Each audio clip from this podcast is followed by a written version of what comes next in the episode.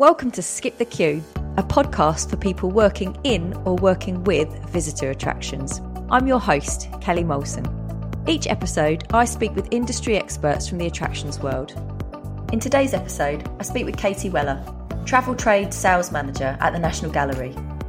We discuss the process of developing new paid for guided tours, making the gallery inclusive for all, and how travel trade works for attractions. If you like what you hear, subscribe on all the usual channels by searching Skip the Queue.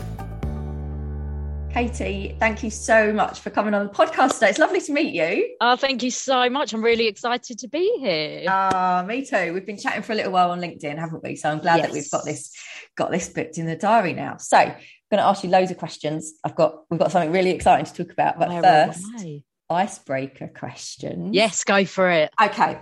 Uh, what sport would you compete in if you were in the Olympics? Oh gosh, that's a hard one, isn't it? I'm actually rubbish at sports. Um, oh gosh, what would I go for? I was always good at javelin. Is that a sport? Yeah. Can, you, can I compete in that? Absolutely. Let's go for it. I'm going javelin. All right, I like it. Take your anger out. Exactly. All right, last place that you went on holiday.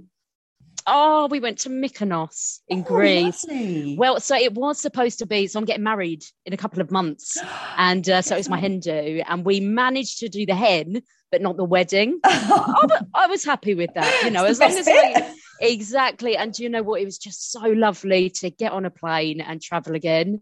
So yeah, we had a brilliant time. Spent way too much money, um, but yeah, absolutely fantastic. Oh, lovely! What a treat! I bet you had a whale of a time. Oh, we did. We won't ask because what stays on, what goes on in hen stays on hen. exactly. I think it's for the best. All right. If you could choose any two famous people to have dinner with, who would they be? gosh, Leonardo DiCaprio, just because he's always been my number one. I'd always have him at the table there. Um, and the second one, who would I choose? Does it have to be someone alive? No, it can be. It can be anyone you want. I would go for Van Gogh. Wow. I mean, it would be a bit of a messy dinner party, but I think he would just be so amazing to talk with, try and get into his brain. Um, yeah, I'm going to go Van Gogh and Leo. What, what a party! Mix. What party? you want an invite? Cannot. Will there be cocktails? There will. There will. I think we'll need it.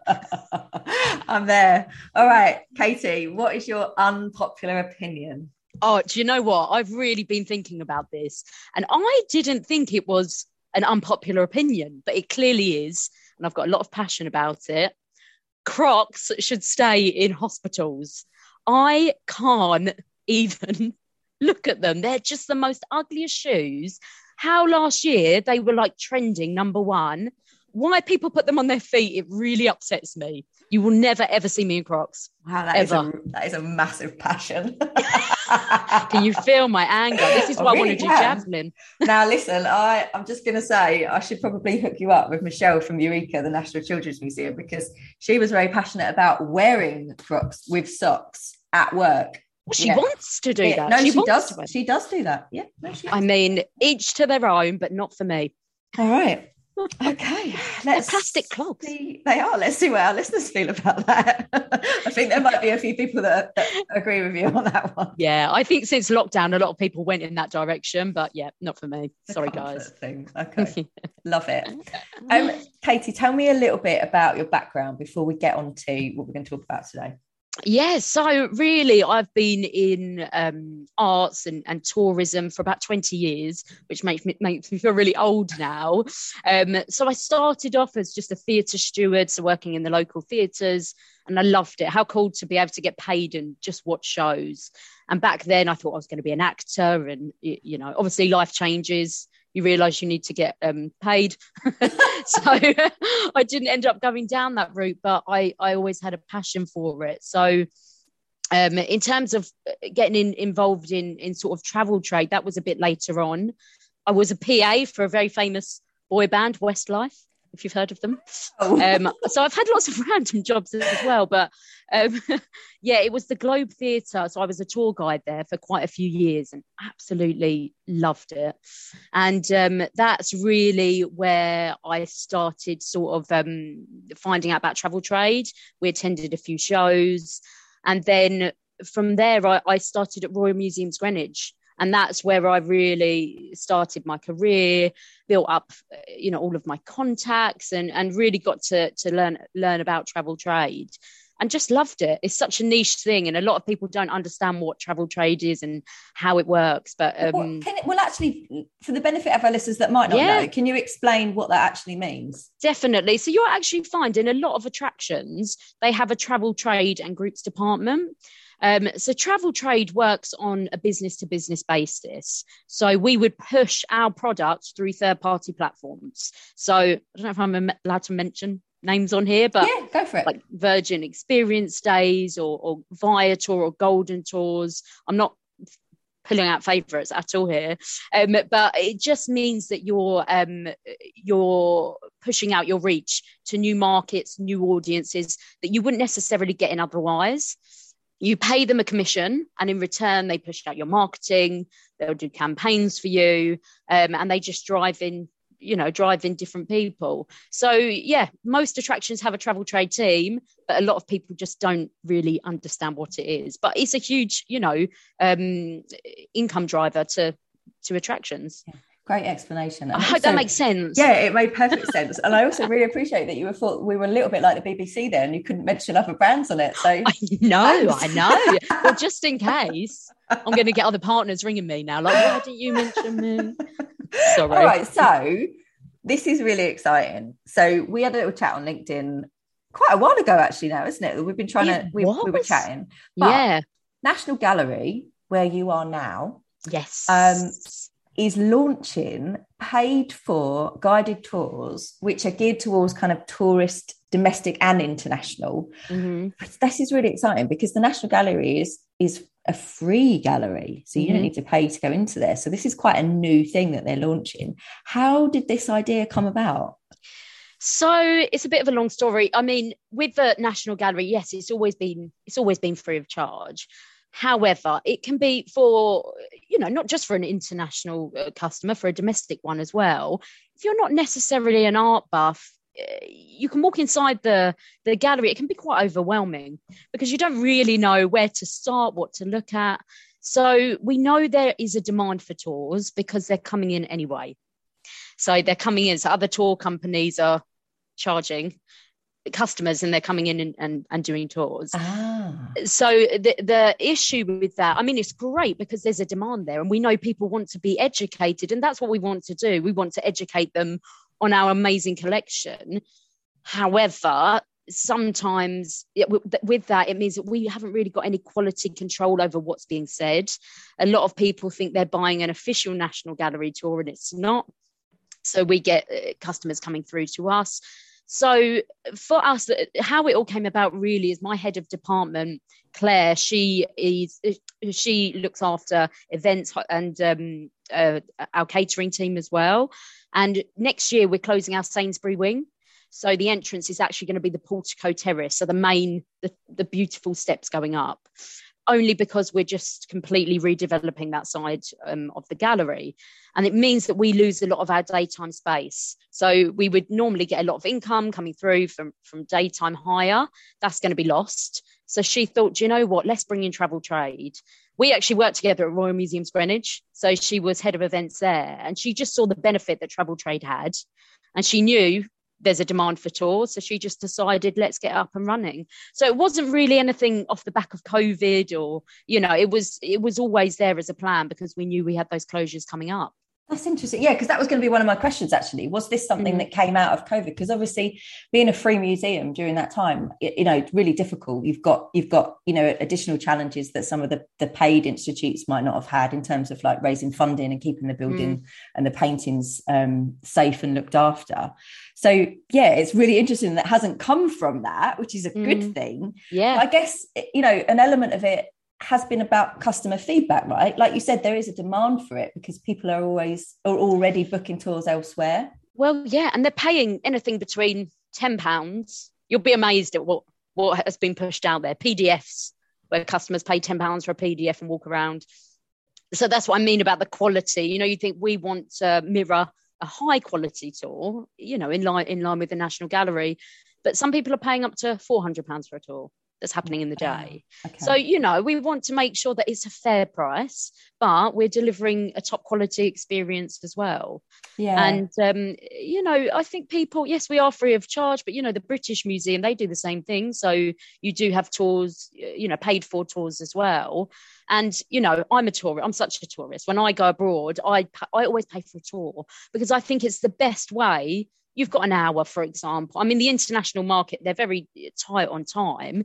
They've got one hour. What's the best way to do it? Actually, not everyone wants to do the free thing where you walk through. People want to have a better understanding of, you know, where they are. Yeah, that's interesting that you mentioned the time thing, isn't it? Because if you've just got that restriction, you'd want to, you would want someone to show you the best of the best. You know, what I'm coming to this gallery. What what is the best thing that I need to see while here? Well, like what's the thing that I can't leave without seeing? And actually, if you're kind of left to your own devices, you might not find it. You might not know where it is, and and that and your time Absolutely. is then gone. Exactly. So I, I I do just I I just think you know with the guided tours we're really going to ensure that it is a highlights tour. So it isn't, you know, you could go on a tour with a, a curator or you could have a, a, bespoke experience. Most of these tourists, they just want to get a sense of of the gallery. They want to hear brilliant stories that you just can't pick out of a book or, uh, you know, let, let's talk about the fun stuff, the I, I, said to the blue badge guides, I was like, sex, drugs, rock and roll. I was like, that's what they want to hear. I was like, maybe not too extreme. It is the National Gallery, but you know, let's let's tell them just brilliant stories, and they and they'll leave. And you know, when you go on tours, do you remember the dates? Not really. You, you remember the the amazing stories that they tell you. So yeah, the guides have been brilliant at putting this all together, and we've we've sort of left them to their own devices because they've got a their knowledge far exceeds mine. Um, so yeah, really, really looking forward to to pushing them out. This is it's really the stories thing is something that keeps coming up and up mm. again, again, again on the podcast too. We just spoke to uh, Kelly Wessel from uh, London Zoo, and she was kind of talking about the visitor experience and engaging people back, like their team, back to the zoo. You know, getting them to fall back in love with the zoo. And she was saying that it is the stories that they know that makes people's experience better on the day and it's only the stories that though that, that the team know you know like little things about I don't know the, the, the giraffe house and how that was constructed, exactly. and and, th- and you know it's those stories that make the visit more memorable for people, and exactly. that's what people are looking for, isn't it? You know, to make yeah. that more kind of personalised and more special well that's it. It's about personalization and it does make them feel special because they probably think they're you know they might be the only person that's that's been told that. And also the blue badge guides we've said to them you know it's flexible. If you want to tell a different story on a different tour that's absolutely fine. Obviously they keep to a bit of a structure but if they've got something cool to tell go for it. So the tours. So how how have they been developed? You, you, you know, you decided we could we need a tour. How do you work out what are the highlights that people need to see on this tour?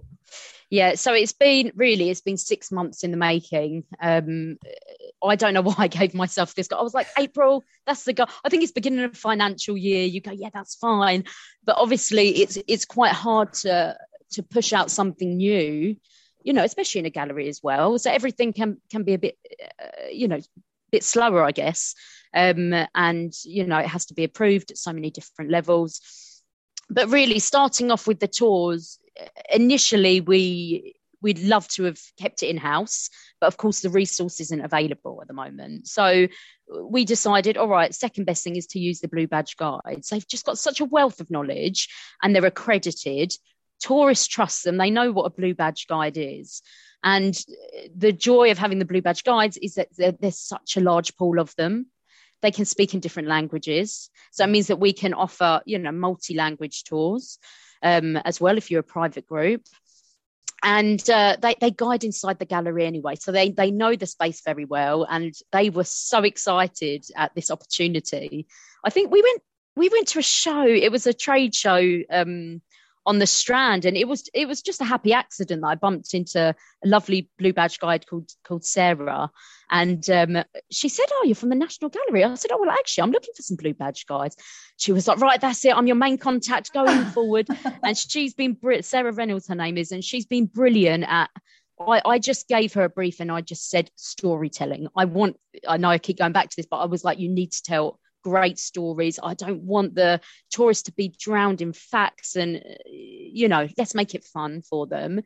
In terms of highlights, it's a difficult one, but, you know, that does, it is up to the guide.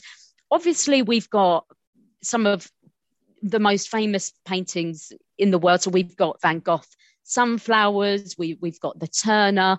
We can't guarantee on any given day that they will necessarily see those pieces of art. So we don't promise that they're going to see those paintings because the paintings move around quite a lot. We might have room closures depending on what's going on. So the mm. tour is very flexible. So we really do leave it up to them. But as I say, for us, it really is about bringing the gallery to life and, uh, you know, just telling the best stories they can. Yeah. But yeah, without going into too much depth and making people, it can make people feel unwelcome, you know, and a bit out of their comfort zone yeah. if you start going into so much detail.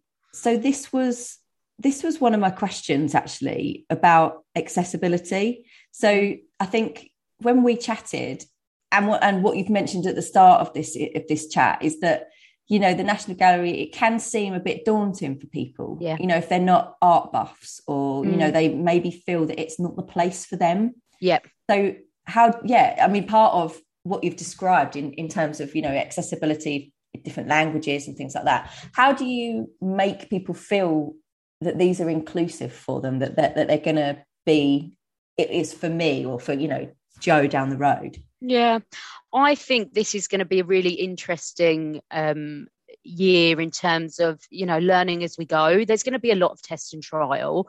Actually only last week we had some edi training so equality uh, diversity um, inclusivity uh, training that was put on by, by the gallery and it really opened my eyes up. You know it's such a big beast isn't it? And there's so many things to tackle. So you know i think we have to be it's really important when you push out a product you've got to keep developing and you've got to keep um, you know you can't just leave it. It's not done. It's not done with. So we really need to listen to our customer feedback. You know how can we make them more inclusive? So i think i don't know that i think that would just be a thing as we go and we will have to develop and change it. But we we are we are trying we are aware that people have that view of us. Um, and we're actually going to be celebrating um, ng 200 soon and we want to change our customer welcome and we want to make it more friendly. And that's the whole part of you know with the Sainsbury wing at the moment it's not very friendly it's not a friendly welcome. So we're going to get rid of the big black gates and we're going to make it more open. Um you know it's going to it's going to feel a lot more airy in there whereas at the moment it can be a bit like you say, a bit daunting, I think, for customers. Yeah. We want yeah. we want the gallery to be for everyone. So that's really important. Yeah, I think that is really important at the moment because we need to get more people back to to seeing these these incredible spaces that we have and the incredible artwork that you have. Um people who need to make they kind of need to see themselves there to be able to do that, don't they? Yeah, of course. So we get a lot of people coming in lunch breaks as well. So if they work around here, people do just come in on their lunch break, and which is lovely. That is really nice. I, that's something that I spoke with um, John Young about from uh, BVA BDRC, which I mm. might have just said wrong because I always say that wrong. But um, he was saying how he loves that flexibility of just being able to pop somewhere after work or because he's in London. And I'm like, oh, yeah, that's really nice. Like, I'm not in London. So, you know, there isn't really anywhere that you just pop to. And, and like, yeah. how lovely would that be just to be on your lunch break and go, I'm just going to go and look at Van Gogh. Exactly. Why not? On Mondays with Monet. Um, I think it. I love that. Is that a thing? That needs to be a thing. Do you like it? Yeah, I might. I might do a tour on a Monday. Monday with Monet. Um, I think you know it's something. I read an article about this. I thought. I think that was yesterday actually, and they were saying, you know, people aren't traveling into London as much. You know, maybe three, two to three times a week, and uh, you know, because there's that hybrid way of working, which we do at the gallery as well. And when people are in London, actually, they want to make more of their time mm. while they're here. So I think people are starting to do that. And actually, what can I do? I'm in London. I've paid to come in. What else can I do when I'm here? So yeah, I think there's going to be a bit of a change there. But yeah, always welcome anyone who's who's around the National Gallery. Come in on your lunch break. Come on a tour. Yeah, I really love that idea. Yeah, do the tour. Monet, Mo- Monet Mondays. Um, yeah. I mean, like that. Do you reckon I've got something going there? just ticked, ticked a massive box there. Copyrights. so you you mentioned the Blue Badge team that you're working yes. with and I know that you kind of you're leaving it up to them, but there must be some way that you kind of map out like what they have to do, like where they take people around the gallery. Do you have like a do you have like a loose plan of how you work it out? Or is it just like free reign to them to, to say like you know over to you what do you think you should deliver to someone? Yeah it's definitely been uh, so that, as i say they've got a structure however because the gallery they you know on any given day we might have 10, 10 rooms that are shut so it has to be flexible they can't have set routes um, so that's really important because also we're looking at pushing out not only the daytime tours but out of our exclusive tours as well when we can. So with that, we might have an event being set up. So they might not be able to go in the room that they always go in. So it's ah, really important that they, they they have that flexibility. But they're brilliant at it. And also I've been on the the tours, obviously, just to make sure that they are saying what we want to. Um, you know, we can always, again, it's just reviewing as we go we go along and really listening to to the customer and their feedback, and you know, we can change as we go. But I have full faith in the Blue Badge guides because they're just so fantastic at what they do. They've got a huge amount of passion for it, so I can't imagine we'll get many complaints you know, from people saying, you know, they haven't covered the highlights because, yeah. you know, they've got it. They know what they're they're doing. It's not in my place to tell them otherwise, but yeah. But no, we will review as we as we move forward. Yeah, I love that process. it's about iteration, isn't it? So, you know, you'll run them, cool. you'll you'll run a feedback process and then find out, you know, what what your customers are really thinking about it. And then I guess it's Absolutely. a case of just kind of evolving those tours as you go along. Absolutely. And it's so important to listen because, you know, what if all of a sudden, well, once international tourism really starts to make a comeback, maybe we can start doing French tours on a Friday don't know why I have to make this rhyme, French and Friday. But, I like that you do. Yeah, I know. I've just realised. Um, so uh, you know, if there's a demand for it, let's let's go for it. So yeah, that's really important part of the process for me. Just um, you know, reviewing that feedback on a really regular basis. And we're doing staff t- next week. We're doing staff tours. So I've you know, I think it's really important. We, we're driving out this new product. Actually, let the staff be part of it. What do they think? What's their feedback? It's just as important that is really really relevant point actually because if they don't know what what to expect they can't answer questions about them either can they? They, they don't know what the tour actually holds for them.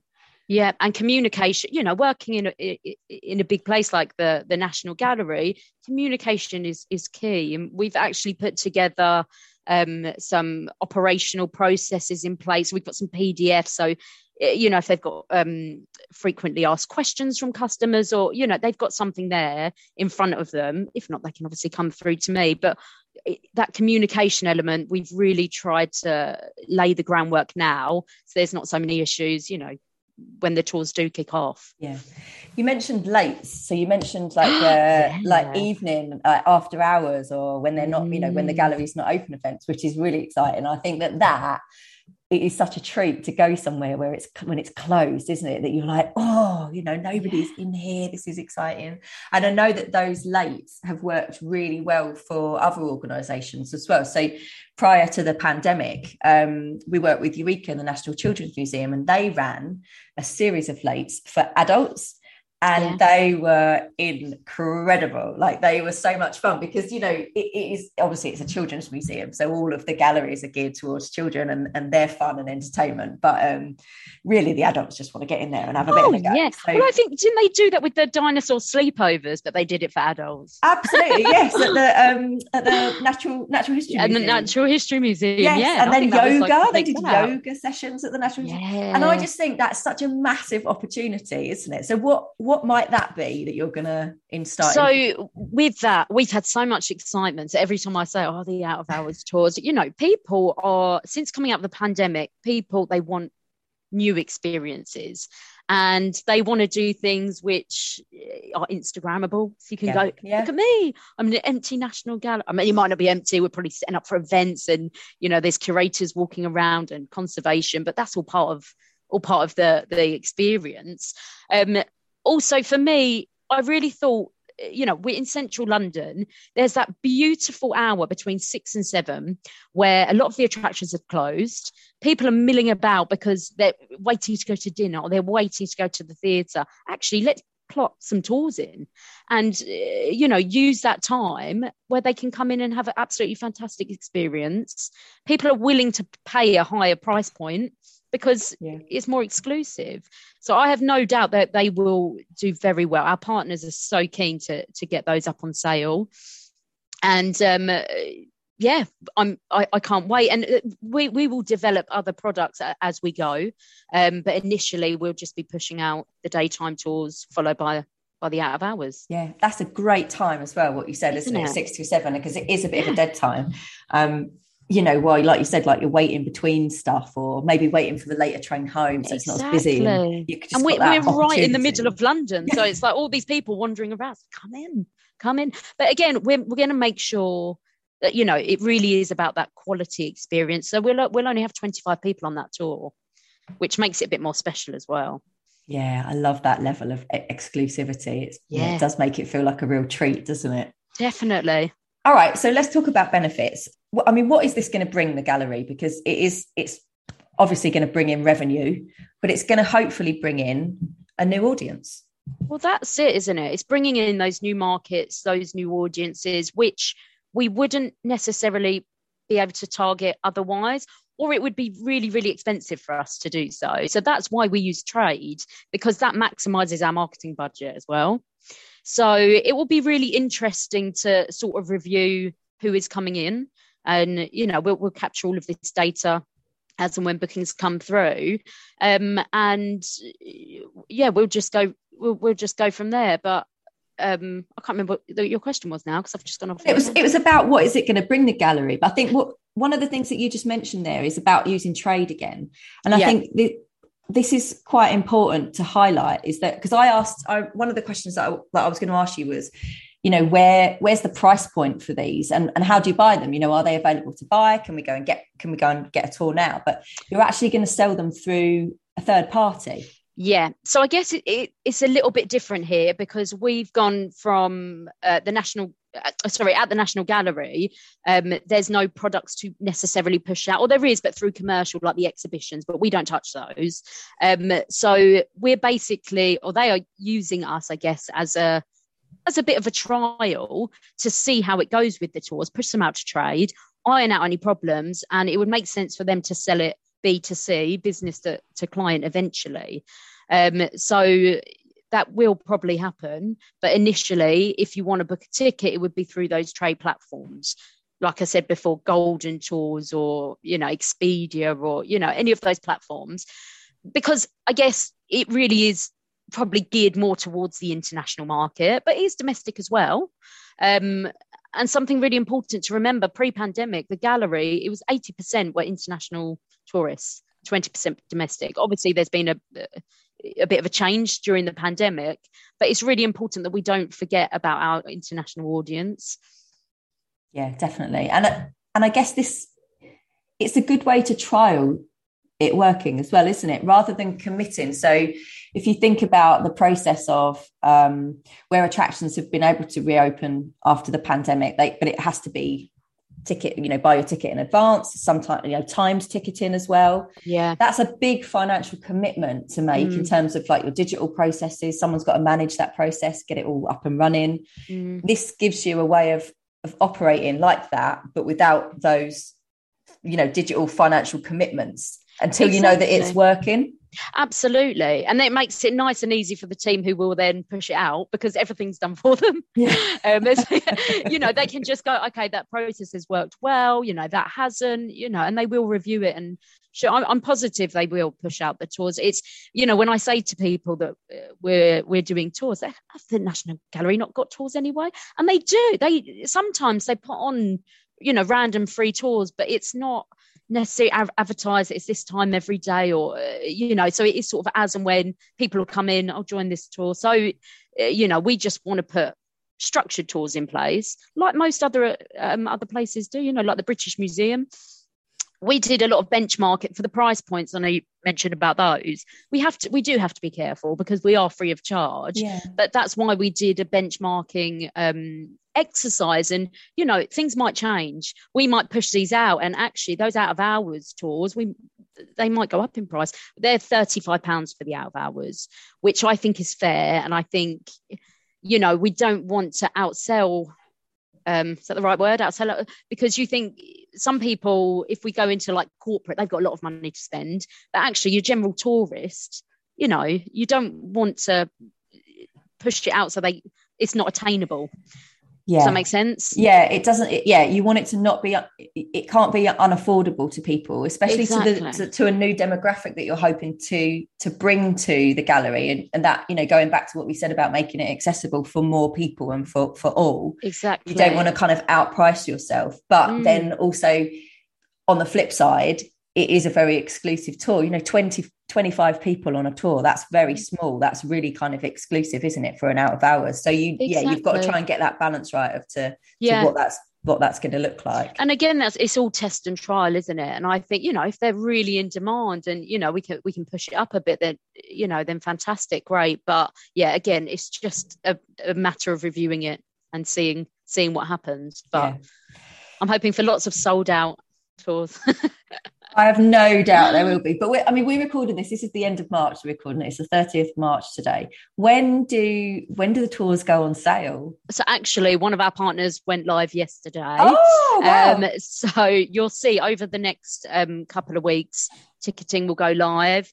It's been a it's been a bit challenging because there's been so many loopholes to go through uh, through and you know we con- there was no contracts in place. So i've been working very closely with legal and, and and with finance and putting these processes in place. You know it's things that you don't think about when you're developing a product.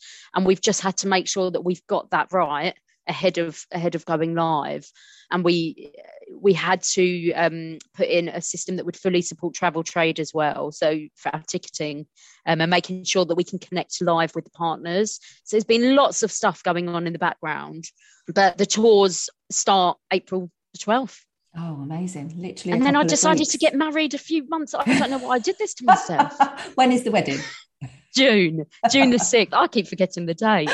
So obviously, I'm on the whole team at the moment. I am travel trade. So I've already given Claire, my head of department, the heads up. Hope you're available because might need a bit of help. but we'll build and we'll expand, you know, as as we get into next year and what have you. Yeah, definitely. And listen, you only you get well, hopefully you only get married once. Exactly. Well, let's hope for the best. We got through the pandemic, so oh, Katie, thank you so much for coming on. It's been it's been a real pleasure to talk to you today. I love the passion lovely. and enthusiasm that you've got for this. Oh, um, looking forward to coming and visiting as well. Yes. But before you go, I always ask our guests to recommend a book. So something that they love can be a personal choice, can be a work related book, but yeah, just something that you'd like to share with our listeners. So, this book, you do have to take it with a pinch of salt, but it is such a good talking point let me know if you've read it. It's called The Five Love Languages oh, by Gary no. Chapman. I have not read this. You have to read this. So basically, in a nutshell, without spoiling too much, the five love languages. So everyone, he he basically he he's looking at couples, um, and he says that everyone's got a, a different love language. So the five of them, I've written them down so I don't forget. Words of affirmation. So you might prefer it if your partner oh you look you look lovely today i love you blah you know ah, that might be your love language. Right. um physical touch so you might like it if your partner you know is very touchy feely acts of service so if they mow the lawn or you know do the washing up i know for a lot all of, of these like, things. Yeah you're like everyone. Well they do say you normally have two quality time so going out on day trips going to the beach and stuff like that um or receiving gifts so you know that might, and they say it fills your love tank. It is a bit cheesy. this fills your love tank. So you normally have one or two that are your most prominent uh, ones. For me, mine is um, quality time. Yeah. I love experiences. Yeah. That's why I'm in this industry. Exactly. Love experiences and doing things. But my best friend, hers is acts of service. Oh, if he does the washing up, she is so happy. Her love tank is full to the brim. Oh, this is really funny. Isn't I've it? never heard of this before. I'm going to read this. This is really interesting. I mean, like, mine would definitely be the the time one as well. I think you know yeah. that it's so important. So I guess you like so you find this out about yourself and i guess then that that sets you on your path of we need to make time for these things in our relationship well it's not even what's really interesting about it is usually you reflect your love language on someone else because you think that's what they want. And this is where communication breakdown comes from. I think the couples that he's talking about, they're in like bad times. And uh, so it's like, how could you actually communicate? You know, you, he he's cleaned up for you, but actually you're not very oh cheers because it's not your love language. But if he'd gone on a day trip with you, that might not mean much to him, but to you, wow. So it's more about understanding what each other's love language is. So actually, you might have to do things in a different way to what you would want. Yeah. It's really, it, you know, it's good for a pub chat. This is a yeah, absolutely. This is a this is a book to read and then. Oh, you can read it in a day as well. Yeah, I love it. I'm gonna I'm gonna pop out and buy a copy of this. Ah, but listeners, if you want to win a copy of this, head over to our Twitter account and retweet this uh, episode announcement with the words "I want Katie's book." And you will be in the chance of finding out your own love language. I feel like this podcast has got a whole different way. Oh, well, I know, I know. I can't wait for you to read it. You have to come to the gallery and we'll go for a lovely coffee and have a chat. I think that would be a treat, Katie. I'm going to do that. Thank you. Thanks so much for coming on today. Um, oh, you're so welcome. Good luck with the tour launch. Thank you so much. Thank you, Kelly. Thanks for listening to Skip the Queue. If you've enjoyed this podcast, please leave us a five star review. It really helps others find us. And remember to follow us on Twitter for your chance to win the books that have been mentioned. Skip the Queue is brought to you by Rubber Cheese, a digital agency that builds remarkable systems and websites for attractions that helps them increase their visitor numbers. You can find show notes and transcriptions from this episode and more over on our website, rubbercheese.com forward slash podcast.